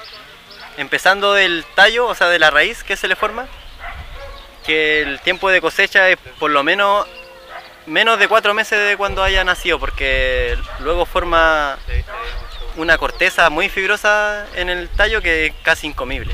O sea, uno la intenta cortar y es muy duro. Entonces, cuando aún no floreció, como cuatro meses más o menos de que haya germinado la planta, ustedes toman toda la planta, todo el tallo y la sacan toda y ahí le cortan la parte del tallito y pueden ser rabanitos. Después de eso no, porque se vuelve muy fibrosa. Pero las hojas igual son comestibles. Y lo mismo, antes de que florezca y antes de que fructifique. Cuando ya floreció, la- las flores también se pueden comer, son súper ricas. No son tan picantes como las otras partes de la planta. Y el fruto, con el fruto también se pueden hacer encurtidos. Los encurtidos son como maceraciones en vinagre, agua, sal y azúcar, que son como los pepinillos, los picles, claro. Bueno, me encantan los piques. Y también el, el- la raíz se puede consumir como picle. También cuando esté tierna y, y no fibrosa. Y ahí estaba, era cortita esa parte. Oye, pero mm, súper interesante el dato que se tira el amigo. ¿Cuál de todos? El de, mm, o sea, que en verdad cualquier brasica sea ex crucíferas o al revés. No, él dice brasicáceas o crucíferas, Ya, que es lo mismo según... creo que es claro, un término más antiguo que el otro. Eh, o sea, todas se pueden fermentar y claro, el chucrut, el kimchi, todo eso se hacen a partir de crucífera. Algunas, ya por ejemplo el brócoli, el coliflor, las hojas pueden ser muy fuertes de sabor. Lo mismo la rúcula, la mostaza, la podéis fermentar, obvio, pero te quedar súper fuerte. Entonces como que podéis ir haciendo fermentos más cortos, ¿cachai? Por ejemplo el kimchi eh, que es como el fermento tradicional de Corea, que se hace en base a una crucífera y se hace una pasta picante de jengibre, ajo, un ají especial que secan ellos como su merquén, pero es como un merquén dulce. Em, lo hacen a partir de, bueno, de lo que haya, puede ser de coliflor, de nabo especialmente, que también es una crucífera, pero es la parte de la raíz. Entonces está súper interesante, como que no lo había pensado, no había hecho esa unión de, de que era como de crucíferas, porque son, es mejor comerlas fermentadas porque generan mucho gas, son muy Ah. difíciles para nuestra digestión. Entonces al fermentarlas lo que estamos haciendo es que los microorganismos hacen una predigestión por nosotros. Entonces nosotros ya comemos como la comida ya más, un poquito masticada, por decirlo de alguna manera, ¿cachai? Oye, aquí ya están saliendo los postrecitos. Sí, sí, sí. ¿Cómo estuvo el almuerzo, Nelson? No he terminado. Ah, Pero probaste el. La cocha. Sí, ¿y qué tal? Sí. Todo rico. Estaba obligado a decir que está rico. sí. Todo rico. Pero esto fue lo que más me gustó. el paté de betarraga. Eso fue unas betarragas que cociné en 5 minutos. Aceite de oliva, sal, limón. Ya, nada más. ¿Y, eso qué es? Esta es del postre, es la salsita del postre. Son moras y frutillas eh, que las procesé con un poquito de, mm, del líquido del postre de ayer, que era este macerado de miel, vinagre, también el mismo jugo de las frutas. Los pasé por la procesadora y listo. Los dejé en el refri en la noche, un poquito, un poquito fermentado y nos quedan un poquito de postres también. Unas repeticiones secretas. Sí, justo estamos hablando de eso. Es que es importante incorporar alimentos vivos a nuestra dieta. Ah, bueno, me están llamando al comedor. ¿Qué hacemos? Eh,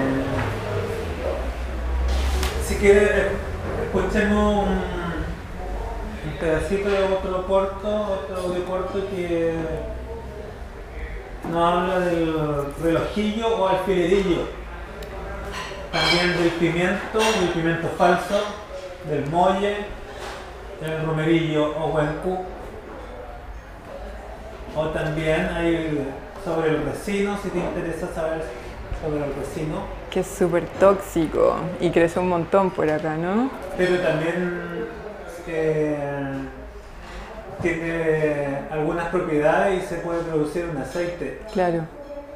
Pero es que bueno, casi todas las plantas es un poco eso, tienen como ese filo entre lo medicinal y lo tóxico para nosotros, como algunas en mayor concentración que otras, pero sí, Ah, bien. ese yo creo que es mejor porque hay, eh, hay varios datos que, históricos también sobre el resino de cómo llega que nos cuentan.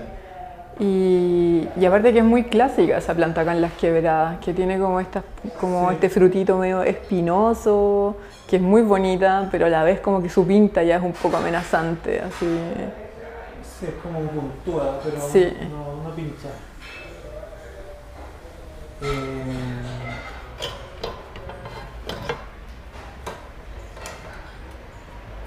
Vamos a escuchar eso entonces Ya, pues para ver qué tal, qué pasa en el comedor. y vamos a pasar el dato de nuevo para este sábado. El Parque Cintura, en el Parque Cintura tenemos una actividad, cinco años cuidando un pedacito de tierra, en colectivo, a mano y sin permiso. En la hora de almuerzo está como las 7.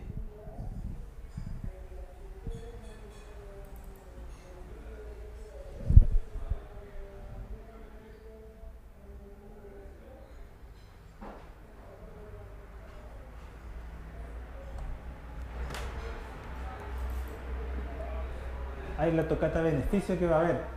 Se me olvida, van a ver, van a estar los artistas residentes, van a Ah. colaborar Van a estar todos allá a entonces. beneficio del Parque Cintura. Sí, y aunque no está confirmado, es posible también que esté eh, funcionario público Mm, para los Ahí está, Sí, escuchando. yo lo estoy escuchando. No, con la mano me pasó. Solo la ingestión. Tiene una... eh, yo creo que la mayoría lo conoce, ¿no? El ricino. Eh, sí, po, y que es venenoso. Esta es la semilla, que es lo más venenoso, por lo que hay que tener mucho cuidado. Es como una garrapata la semilla. Y si la manipuláis con la mano no te pasa nada. No, con la mano nomás. Solo la ingestión. Tiene una eh, un compuesto que es la ricina, eh, que es el compuesto eh, altamente tóxico, así que no les recomiendo ni siquiera una semilla. Hace un par de meses atrás, de hecho, salió en el diario porque habían dos niños que habían comido semillas de estas acá en Valpo Ya, y se murieron. que se murieron. Sí, Sí. Ah, sobre todo los niños, sí, que trata. Se requieren cuatro semillas para que muera un adulto. Un adulto. Con el té a la loca. Qué bueno que. Cuatro semillas para un adulto. Para saber. Falló, ¿por qué falla? Masticadas o tragadas. Una vez me contaron que con la historia, Por si acaso. ¿Ah? con la historia de esta semilla llegó con los españoles que torturaban y hacían comer semillas. Ah, Entonces ya, qué bueno. era una tortura morir, bueno, Igual- pescando y evacuando todo. po, Es bueno tener como esa igual memoria, po. Mira estos caracoles, weón. Está lleno de caracol cerdo. Demasiado. El ricino es nativo. Es de la India. Es de la India. Es de la India. Y si bien es venenoso, como les dije yo, y, y todos los cuidados que requiere, creo que es una planta muy valiosa. ¿Y el aceite de ricino el baluco, no? Sí, po, que en el fondo se saca de estas semillitas. La forma de hacer el aceite es cosechar todas estas semillitas, eh, tostarlas, después de tostar se, se muelen, como en estos molinillos. Igual hay que tener cuidado con esos molinillos porque como es venenoso, Ah, pero es un maíz. sí, po, puede quedar residuo. Era pensado a- como pensado en calor para extraer el aceite. Hay varias formas. Yo le estoy como explicando la forma artesanal, porque en el fondo hay varias formas. Igual lo podía hacer así como con el molinillo de carne. Sí, pues con el molinillo de carne, la semilla tostada y después va a generar un gel. Y esto hay que cocinarlo como una o dos horas. ¿Y eso ya no es venenoso? Mm, no. Al calentarlo pierde la toxicidad, pierde Claro. la. Y ahí queda Ah, para legal. uso comestible. Ahí se puede comer. Y se puede comer.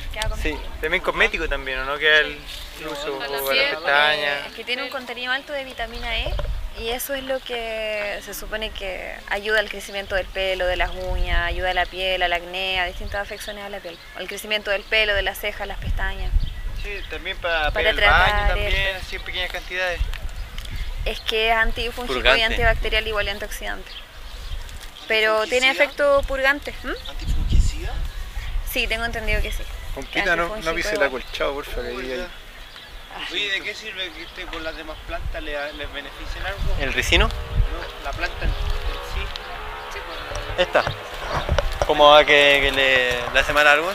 Eh, ¿Le hace mal o le hace bien algo? Eh, no, no, que yo sepa no tienes eh, esa como esa característica alopática.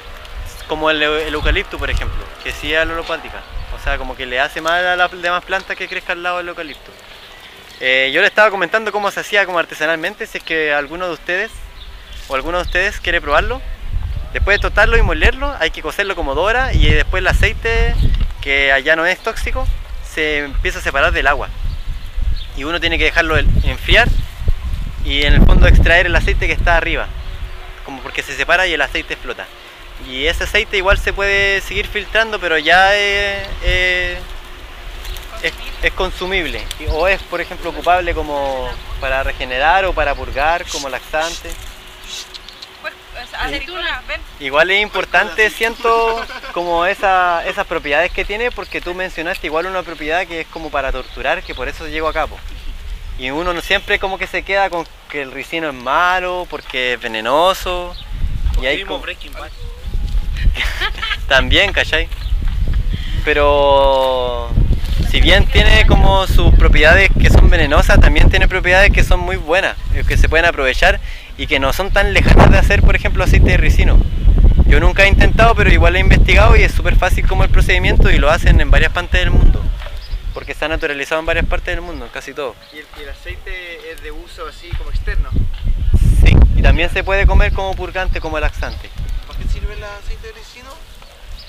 Eh, La Para la vitamina E. psoriasis, la rosada. sí, tiene... mm, Crecimiento del pelo. infinitudes de propiedades, tiene muchas. El aceite de ricino es en sí omega 9 y el omega 9 es, eh, es vitamina E en el fondo po. y es, es altísimo en, en vitamina E. Sí, tiene el la ácido resinoleico que ese es el que entra, eh, que es efectivo cuando entra en contacto con los intestinos y es ahí cuando lo, cuando lo, el cuerpo lo puede absorber, que es el que es el efecto purgante que creo que funciona como a las a las dos horas de haber consumido la dosis, que son entre 10 y 30 ml. Eso es para, para purgar. Eh, o para limpiar el estómago, o para el efecto laxante. Entre 10 y 30 ml puedes tomar y el efecto es de 2 a 4 horas, creo, que es como inmediato. Y el uso... quieres probar, aquí hay cinco semillas. y el uso externo es por las vitaminas, por la vitamina E. Y bueno, a- aparte, como. Yo igual siento que. O sea, que tiene hartas flores que produce harta biomasa igual. Como estos troncos y, y que se puede aprovechar la lignina. Se reproduce súper rápido y crece un horror. En el fondo de la Claro. quebrada hay un Hay un bosque de ricino. Sí, Tienen como 6 metros. Mucho claro. Ahí, ahí igual iba a comentarle algo, porque como que es- estos como plantas silvestres que son como el acacio de allá, como bien grande y el ricino, eh, no hay ningún problema con podarlas y ocuparlas de acolchado, incluso igual es deseable y es muy útil por este tema de la lignina. Ese bosque, por ejemplo, el que está abajo, el bosque de ricino, no sería bosque si hubiese sido manejado. po. Entonces aquí, por ejemplo, Ahora, oye, pero Yo- hay que pensar en sí. lo siguiente, perdón que me Sí, distraiga de... Lo que pasa es que ese, en el fondo de la quebrada había otro tipo de vegetación, claro. Claro, y cuando hicieron la limpieza del, del cauce, barrieron máquinas, barrieron con todo como, había como una especie de acolchado de pasto bacán, que todavía quedan unas partes, y calas y cosas así. Pero era, estaba despejado. Y cuando metieron la máquina, como que repartieron la semilla, ¿cachai? Ah. Y ahí fue que salió este bosque, pero tiene como 6, 7 años, pero ha crecido por lo menos un metro por año. Sí, po. Eso, solo Aceite para por que, mil. Para que el bosque de, de higuera se cache que tiene un- una temporalidad de 6 años, 7 años. Antes había, era distinto. Sí, po. Igual tú mencionaste hartas cosas importantes, que es la, la característica pionera igual, que a veces se confunde, o sea, se les dice invasora. Pero yo no, me gusta como no, no me gusta como ocupar esa palabra. Me gusta ocupar la palabra pionera, que también se ocupa la palabra colonizadora. Como podría decir que yo que el ricino colonizó esa quebrada después que se que se ocupó. ¿Eso es lignina, lo blanco? Creo que sí, o el centro, que ya se lo comieron parece. No, no sé muy bien cuál es la lignina, pero si, si esto se, todo se descompone todo, ese suelo que va a quedar muy fértil. Ya. Esa es como la, la base. Pero además no es solo como un tronco, como que el conjunto de muchas especies de tronco, porque cada acolchado, por decirlo así, tiene distintos nutrientes, distintos minerales y todo eso. Ah, estoy pisando la manguera, ya. Y vamos entonces a donde está el aroma. fondo de la quebrada. Ahora, esta, esa parte de la quebrada está bastante limpia dentro de todo. De hecho, a mí eso me pareció muy raro cuando pasaron la máquina, porque en realidad lo que había que haber hecho era una limpieza manual entre los dos muros. Sí, y eso no lo hicieron, y pasaron la máquina y sacaron todo el fondo, ¿cachai? Toda la tierra como buena, Sí, pues de la se la quebrada. pitearon, ¿cachai? Era, menos, era más fácil y menos Es trabajo. que son los mecanismos que ellos tienen, pues. Claro, no le interesa, ¿no? No, pues. Por ahorrarse pega. Esta es la que me preguntaba y pues. Ahora, ay, sí. O sea, sí. esta es otra, ¿cachai? Esa no es la lechivina, no sé cuánto. No, parece que no era esa la que te había preguntado. esta ¿O es la que sí? me No me acuerdo. Esa, a sí. Esta, porque es como, ¿cachai? Que no es brillante, es como paquita. Sí. Eh, ¿Se pueden acercar acá? Que aquí justo hay dos especies que son. Ya. Deja picarme porque ahora me dio frío. Ya, eco. Vamos a ir a comerciales mientras. Anotar. Y la otra es esta. Sí, a mí me crecieron en la casa un montón de estas que antes no habían crecido. Claro, y, y crecieron unas, unas cosas enormes también. Ya. ¿Este cómo se llama? Eh, quingüilla. Se les conoce como quingüilla. Ya, ¿Cómo? dale. Quingüilla. Sí. Tienen. ¿Ya? Ya, buena. Eh, estas dos plantas que están acá, esta que está clarita aquí y esta que es más opaca, se les conoce como quingüilla. A esta a veces se le dice quinoa blanca y a esta a veces se le dice ne- eh, cenizo negro o cenizo algo así. Pero yo les digo a las dos quingüillas nomás porque en el fondo son dos plantas que son de la familia de la Xenopodaceae, que es pariente de la quinoa, pero que son silvestres. Y son introducidas. La quinoa es nativa de acá, de América. Pero estas son introducidas como el efecto que tú decías, Tati, que pero al revés. Que a una que se parece acá le hicimos el con quicuilla, con el, el término, el sufijo i o illa. Eh, el nombre científico de esta es Xenopodium album y el nombre de esta es Xenopodium eh, murale. Xenopodium murale. Son familiares. Sí, son familiares. Y la Xenopodium quinoa es la quinoa. Ujú. Xenopodium quinoa. Todas estas son fami- familiares de la, o sea, de la familia de la Xenopodaceae. Como el amaranto también, que también es de la familia de la Xenopodaceae. O amarantácea, que también es un- sus familias que de repente la, la separan. Una- Eh, una, vez escuché hace poco que Sí. eh, algo sobre el amaranto y la quinoa que decían que según la NASA eran como unas plantas del futuro Ya. porque eran resistentes a los transgénicos. Como Sí, que no se hacían más fuertes. Claro, resistían, o sea que no mueren en el fondo al glifosato que es el químico que se le echa a los transgénicos. No muere con ese químico. Y eso es importante igual, porque es una característica de estas plantas. Estas plantas, aparte de ser comestibles y medicinales, eh, son de las plantas que yo les dije que había que tener cuidado con las recomendaciones, porque estas plantas absorben mucho de esos químicos que son tóxicos para nosotros, químicos nitrogenados o metales pesados, pero que las plantas lo absorben para que puedan ser asimilados por otras plantas. Entonces quizá estas de aquí no podríamos comerlas porque no, no desconocemos el suelo y este suelo como que tiene escombros y, y en realidad no sabemos. Pero si nos... Sí, pues suelo cochino contaminado, eh, cerca de la calle, y miles de contaminaciones. Oh, verdad, estamos al lado de la calle. La basura. El basura. basurero. El Oh, basural que tiene. Aquí está tapada la basura con, con más Ah, tierra. como de relleno. te- Sí, esto es una capa de mierda, tierra, mierda, tierra, Ya. mierda, tierra, y así. Ya. Bueno, igual ese también puede ser uso agroecológico. Eh, se le conoce como plantas acumuladoras dinámicas, que acumulan estos minerales en gran cantidad. El calcio de esta planta eh, aporta, que aporta el calcio es enorme en la cantidad. Incluso, por ejemplo, si nosotros decimos que la, la selga tiene una parte de calcio, esta tiene como 20 partes de calcio. Oye, ¿a qué se debe de que, por ejemplo, la planta esta que está acá, que es casi igual a esa o es igual a esa, esta tenga la hoja brillosa y esa no la Porque tenga? son distintas especies.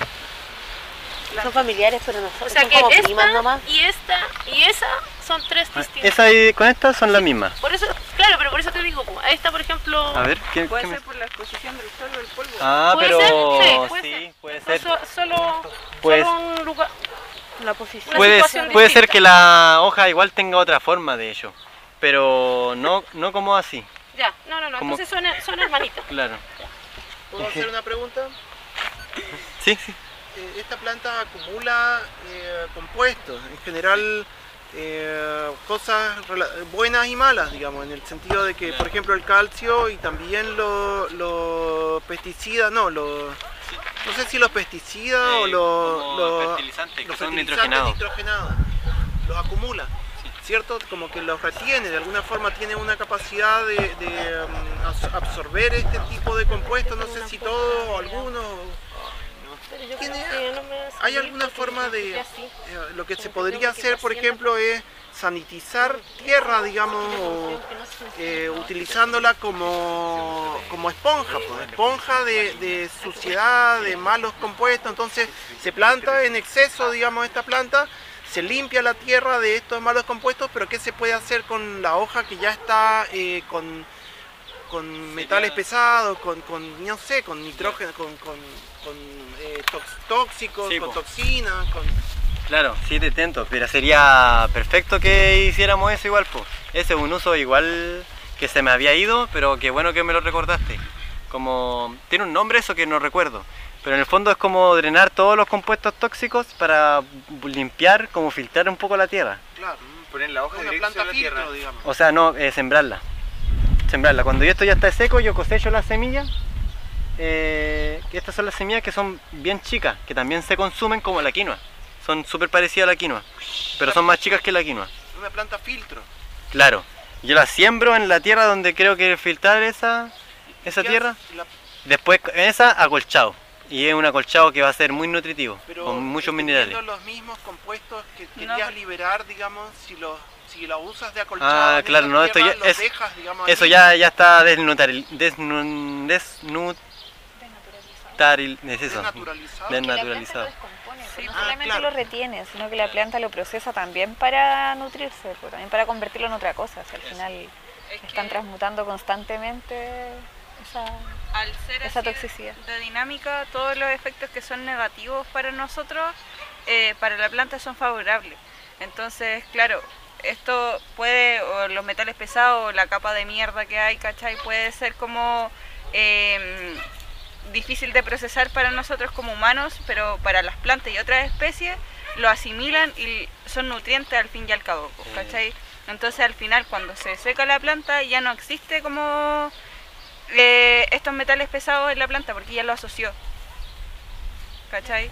O sea, se transforman en, en otra cosa, digamos, Sí, químicamente hay, claro. un, hay una transformación química de lo que sea, digamos, que absorbe del piso en otro compuesto relacionado, digamos. Claro, porque y esa- Este el acolchado, el acolchado descompuesto lo va a absorber otra planta, nada que ver que no absorbe esos, esos compuestos que tú decís. ¿cachai? Va a absorber lo que quiera absorber de la planta. Sí, po. Si lo tenés como acolchado. Pero por ejemplo, tú decías que consumirla es peligroso porque absorbe estos compuestos. Sí, pero si yo la siembro, por ejemplo, en un suelo que está sano, no va a tener este problema. Si bien va, como tú decías, va a tener lo bueno, que va a absorber hartos minerales, que van a- en el fondo va a ser una, un vegetal muy nutritivo. Pero no deja, no deja sucio el suelo, lo limpia. Pero sí, pues lo limpia, eso. Como que transforma la contaminación. Igual tengo mis dudas, pero se las plantearé en otro momento. A Google. Porque, claro, a Google. Igual, eh, por, por eso es, es como, hay que tener cuidado con esta planta, no con otra. Por ejemplo, esta, por ejemplo, no está absorbiendo esos, esos, esos compuestos que yo te digo, ¿cachai? Eh, lo que sí esta planta tiene a- gran cantidad de oxalatos, que son ácidos que, que eh, provocan cálculos renales. Entonces, para eso se consume cocida. Preferentemente se consume cocida porque ahí se degradan los oxalatos y ya no, no, no nos perjudican. Como pasa con el exceso de calcio, que provocan cálculos renales. Claro, eso mismo también. Ah, ¿el oxalato puede tener relación con la absorción de calcio? Eh, no, lo- no, no, la verdad no sabría decirte. Pero Sí, el oxalato genera cálculos renales. sí, ¿Tiene algo que ver entonces? Es que Debe pueden tener- Los cálculos son de calcio, ¿no? debe tener, pero eso, pero es que también el oxalato no es que... Pues también pueden ser de sal en los cálculos renales. Ah, Claro, eso, o ácido. Eh, los oxalatos son ácidos. Pero como el calcio igual es como en grandes cantidades. O sea, si yo me consumo una hoja no me va a dar cálculo renal. No. Si yo es eh, creo que de medio kilo al día para arriba ya me puede generar cálculo.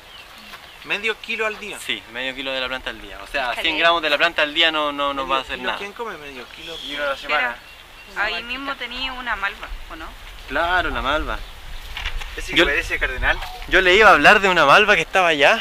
¿La del Pero eh, no, no lo hice, una que una está larga, morada. una que está en la entrada, Sí. la mar arbórea.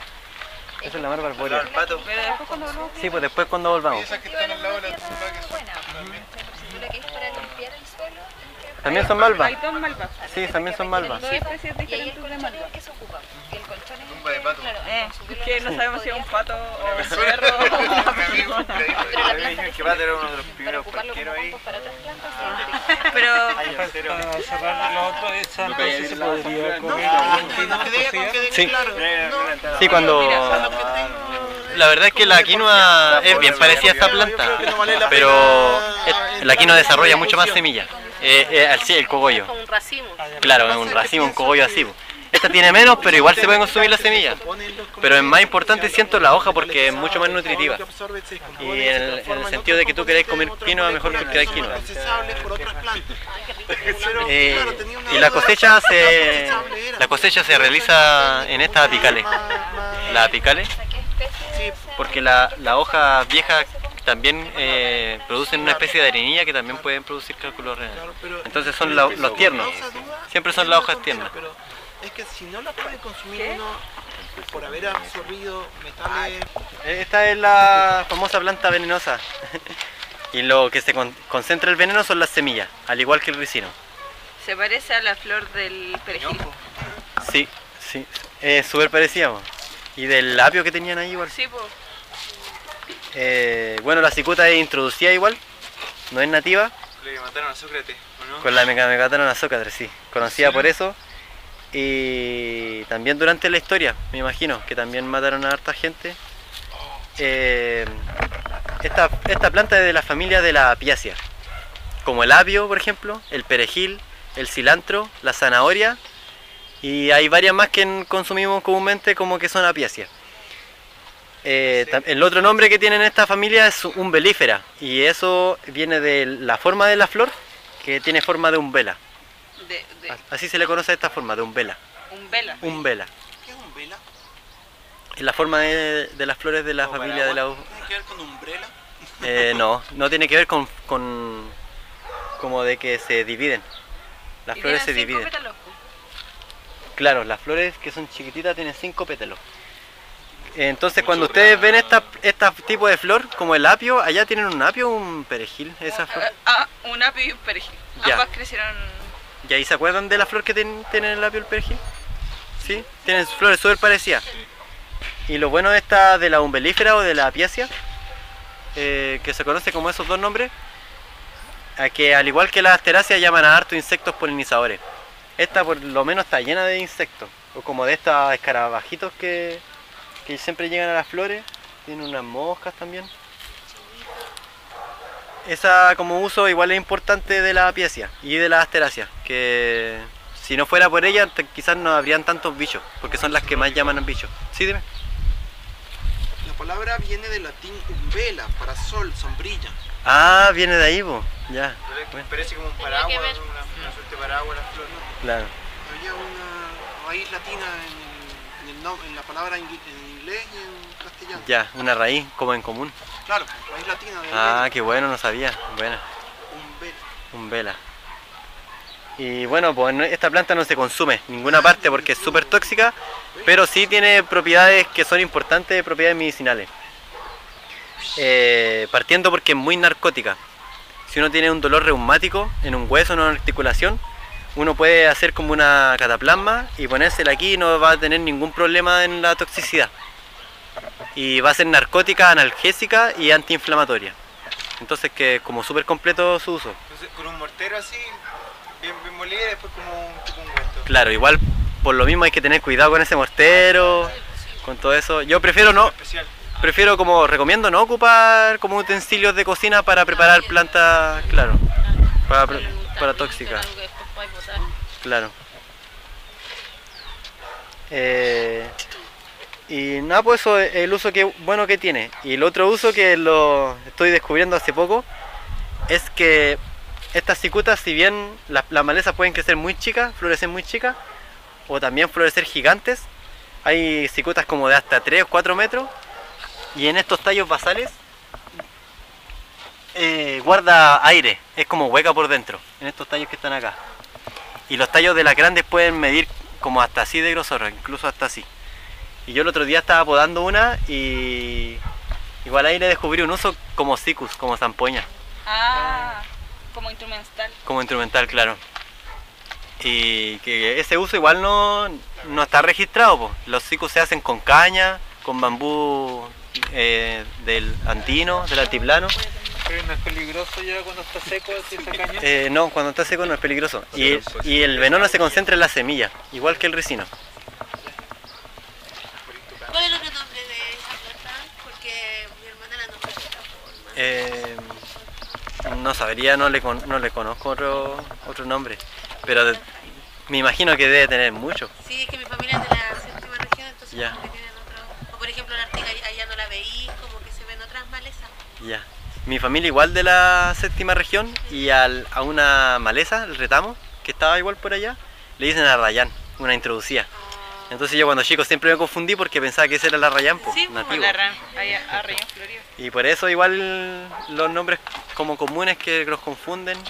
El nombre científico no me acuerdo de esta, pero es como la, la única que se le conoce como cicuta, así que como que no tiene mayor problema. Vamos a ver una otra especie de esta que es la malva. Esta es malva nicaensis, es el nombre científico, hay varias malvas. Incluso hay una nativa, una ma- malvaceas nativa, que es como la familia de las malvas. Eh, al igual que el rabanito, también se consume toda la planta. La flor, el fruto, que es este chiquitito que vemos aquí, que se tiene que pelar. No les recomiendo esto porque comerse esto porque están ahí en la basura. Pero en el fondo este frutito, si ustedes lo, lo podéis pasar. Como un zapallito. ¿Es el mismo que este? Sí, es el mismo. Para grabar este no. Ya, pues.